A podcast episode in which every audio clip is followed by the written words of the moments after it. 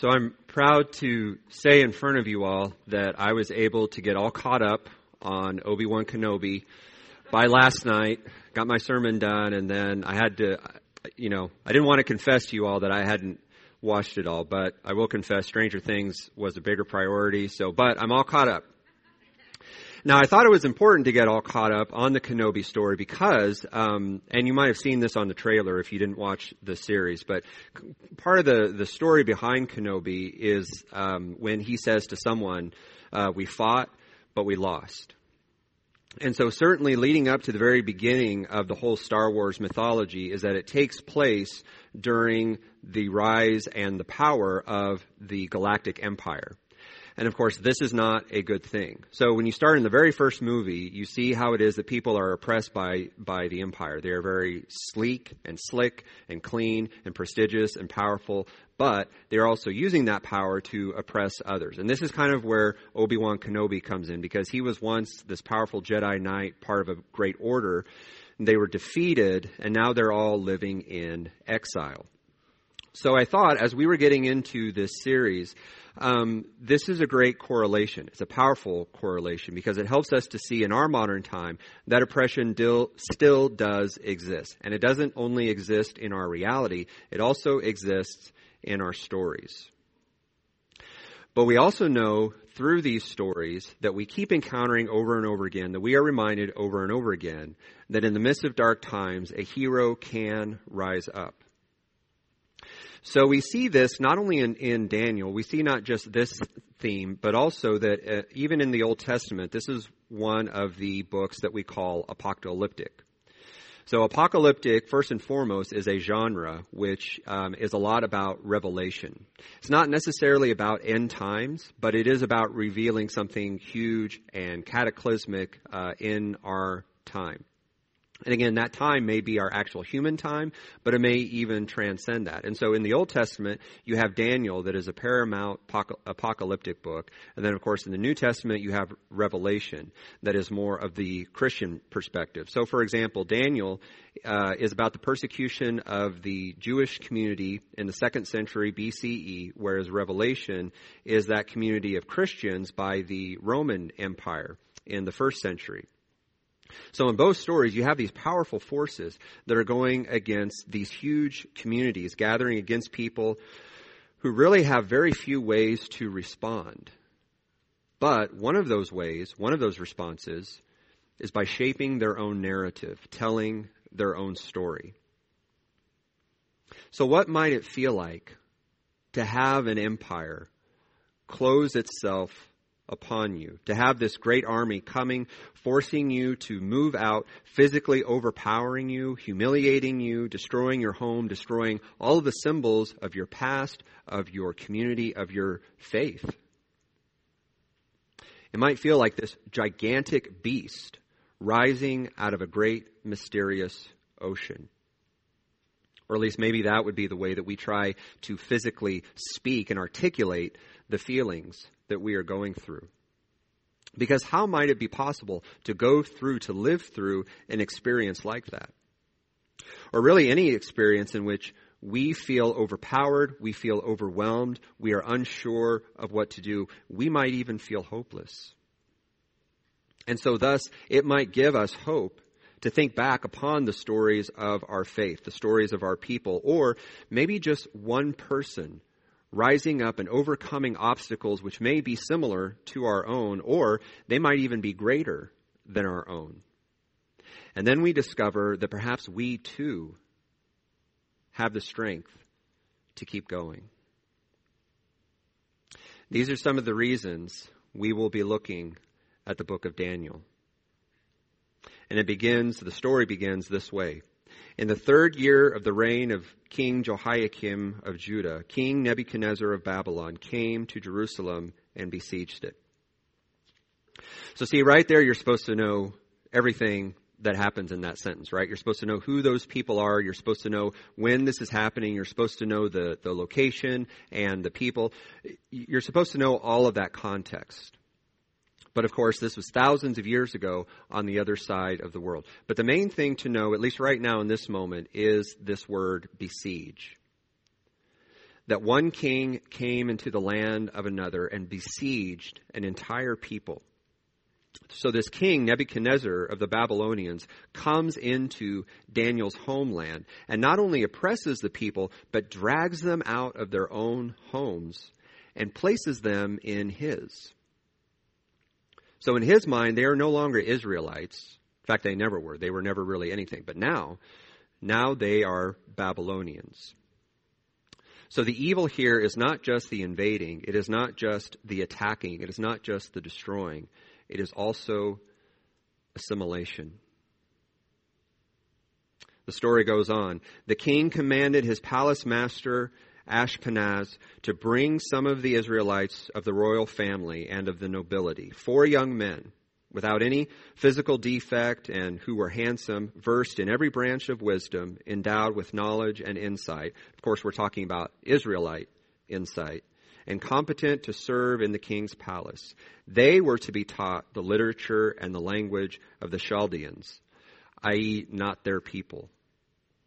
The king assigned them a daily portion of the royal rations of food and wine. Again, Babylonian food and wine. They were to be educated for three years so that at the end of that time they could be stationed in the king's court, not as Israelites, as Babylonians. Among them were Daniel, Hananiah, Mishael, and Azariah from the tribe of Judah. The palace master gave them other names Daniel he called Belteshazzar. Hananiah he called Shadrach. Mishael he called Meshach. And Azariah he called Abednego. It is making, forcing a community of people to be something they are not, including giving these four characters new names. We might even say slave names. And unfortunately, as we know, this is still happening in our own time. But as we hopefully also know, there are those who do not assimilate. There are those whose sense of identity and determination are so strong that they are able to not only stand up to these forces of oppression, but they can also have an impact on them. But Daniel resolved that he would not defile himself with the royal rations of food and wine, so he asked the palace master to allow him not to defile himself. Daniel asked the guard whom the, master, whom the palace master had appointed over Daniel, Hananiah, Mishael, and Azariah. He says, Please test your servants for ten days. Let us be given vegetables to eat and water to drink. You can then compare our appearance with the appearance of the young men who eat the royal rations and deal with your servants according to what you observe.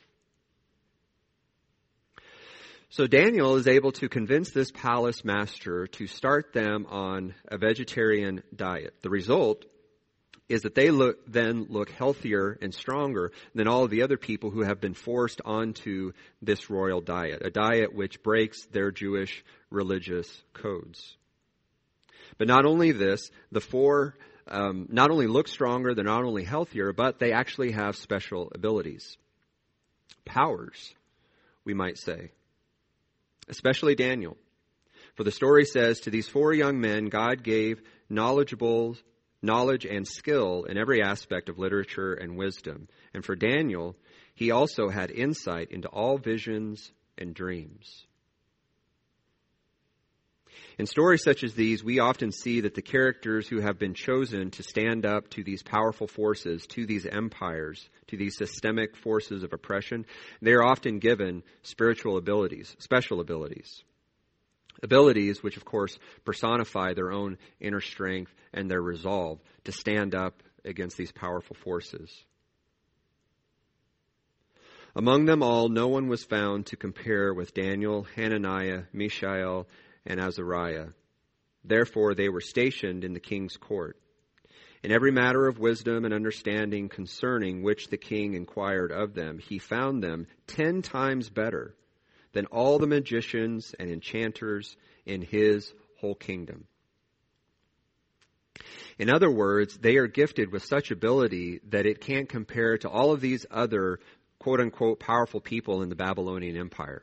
So King Nebuchadnezzar is seeing that these four guys somehow, for some reason, are able to transcend all of their other um, powerful people in the empire. What is giving them such special ability? What is just giving them this special power? This is the beginning of a very long story and a very long journey. We won't even get through all of it. We're really just going through the first half of Daniel. And actually, the more apocalyptic stuff is saved for the second half of the book. But we're going to be sticking on the first half to see how and maybe even why these characters are given that strength for the journey and how we might experience and even have that strength ourselves. Looking today at staying strong in anxious times. Anxious times. That seems to be the norm nowadays. Maybe it always has been. Maybe it was never really this reality that for the majority of the time things were pretty normal pretty uneventful. We maybe had one or two big things to worry about, and then every now and then there would be that huge surprise, that huge catastrophe that would sort of set us back on our heels for a while. And then, like the great sitcoms of the 80s, we could say, well, it looks like everything's back to normal. We are not back to normal. I'm not even really sure what normal is at this point. Seems like normal now is a constant state of anxiety. Always wondering, always questioning, always waiting for that next crisis to happen. Always on edge, always tense, always exhausted. Maybe even always feeling alone, wondering if anybody else is going through this. Does anybody else have these questions? Does anybody else have these concerns? Does anybody else see the world as I do? We can never fully know what another person experience, experiences, but that's not what it means to be a part of a community. Being a com- part of a community is not about everybody being the same, going through the same thing in the same exact way. It does include learning from each other, seeing how we can help, how we can be involved, even if it is just to listen and experience somebody else's story. And in those moments, extraordinary things can happen. Over 2,000 years ago, a group of disciples met alongside other communities, groups who each spoke their own language, maybe didn't really have anything in common with each other. In fact, spent a lot of time staying away from each other. And then one day, all of that changed. When the day of Pentecost had come, they were all together in one place. And suddenly from heaven there came a sound like the rush of a violent wind, and it filled the entire house where they were sitting. Divided tongues as of fire appeared among them, and a tongue rested on each of them.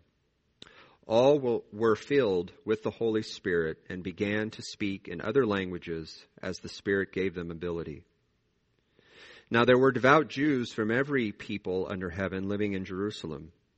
And at this sound, the crowd gathered and was bewildered, because each one heard them speaking in the native language of each. Amazed and astonished, they asked, Are not all these who are speaking Galileans? Are not all those who are speaking different from us? And so, how is it that we hear each of us in our own native language? All were amazed and perplexed, saying to each other, What does this mean? Now, when they heard this, they were cut to the heart and said to Peter and the other apostles, Brothers, what should we do? Peter said to them, Repent and be baptized, every one of you, in the name of Jesus Christ, so that your sins may be forgiven, and you will receive the gift of the Holy Spirit. For the promise is for you, for your children, and for all for all who are far away, everyone whom the Lord our God calls. And he testified with many other arguments and exhorted them, saying, Save yourselves from this generation. So those who welcomed this message were baptized. And that day, about 3,000 persons were added. They devoted themselves to the apostles' teachings and fellowship, to the breaking of bread and the prayers. Pentecost, among other things, is a reminder that we are not alone. It is a reminder that we are not alone, but it is also a time when we are given great power. We are given the power to remember. We are given the power to join together. We are given the power to know that we can stand up to these policies, to these systems, to these realities, to these empires of oppression. And to say no more. And to know that we do so together in our individuality, but also as a community. So, how will we use this power? How will we use this power that we have been given, that we have been rushed into, so that others may know that they are a part of the power as well? How will we use our strength for the journey ahead of us? So I just wanted to show these to you because they were shared with me by one of the families of our congregation. Can we see the other one? So if you remember at the end of Jesus and the Lorax, well, we may not have had any by the time that we got to the current, but we had uh, seeds that we were giving out to families and, and children. Um, we got slammed by the other services, so I think that's why you guys were able to take the trees, the, the styrofoam trees, because other people got seeds. So this was sent by one of the kids in our congregation. She wanted to let us know that her seeds were growing. And I think especially right now when it may seem like um, nothing good is, is coming through, where everything seems hard and, and tough, and we don't have that strength for the journey, we are reminded that even in the smallest seed, when growth happens, it happens because of what God is continuing to do in our world, and God invites us to be a part of that. So this Pentecost Sunday, as we are empowered by the Holy Spirit, remember that with that power also comes a call to use that power to go out into the world. And it may be somewhere like Alaska, but it may also be somewhere like our own neighborhood, maybe across the street, maybe across many streets. But just know that God gives us the power to do what it is that we have been called to do. And that power may be very different from the person next to us.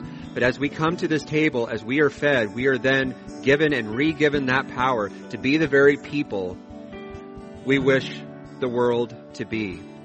So may you use that power for the good of God's purposes and know that it is within you. It is within all of us. And may you go in peace. Amen.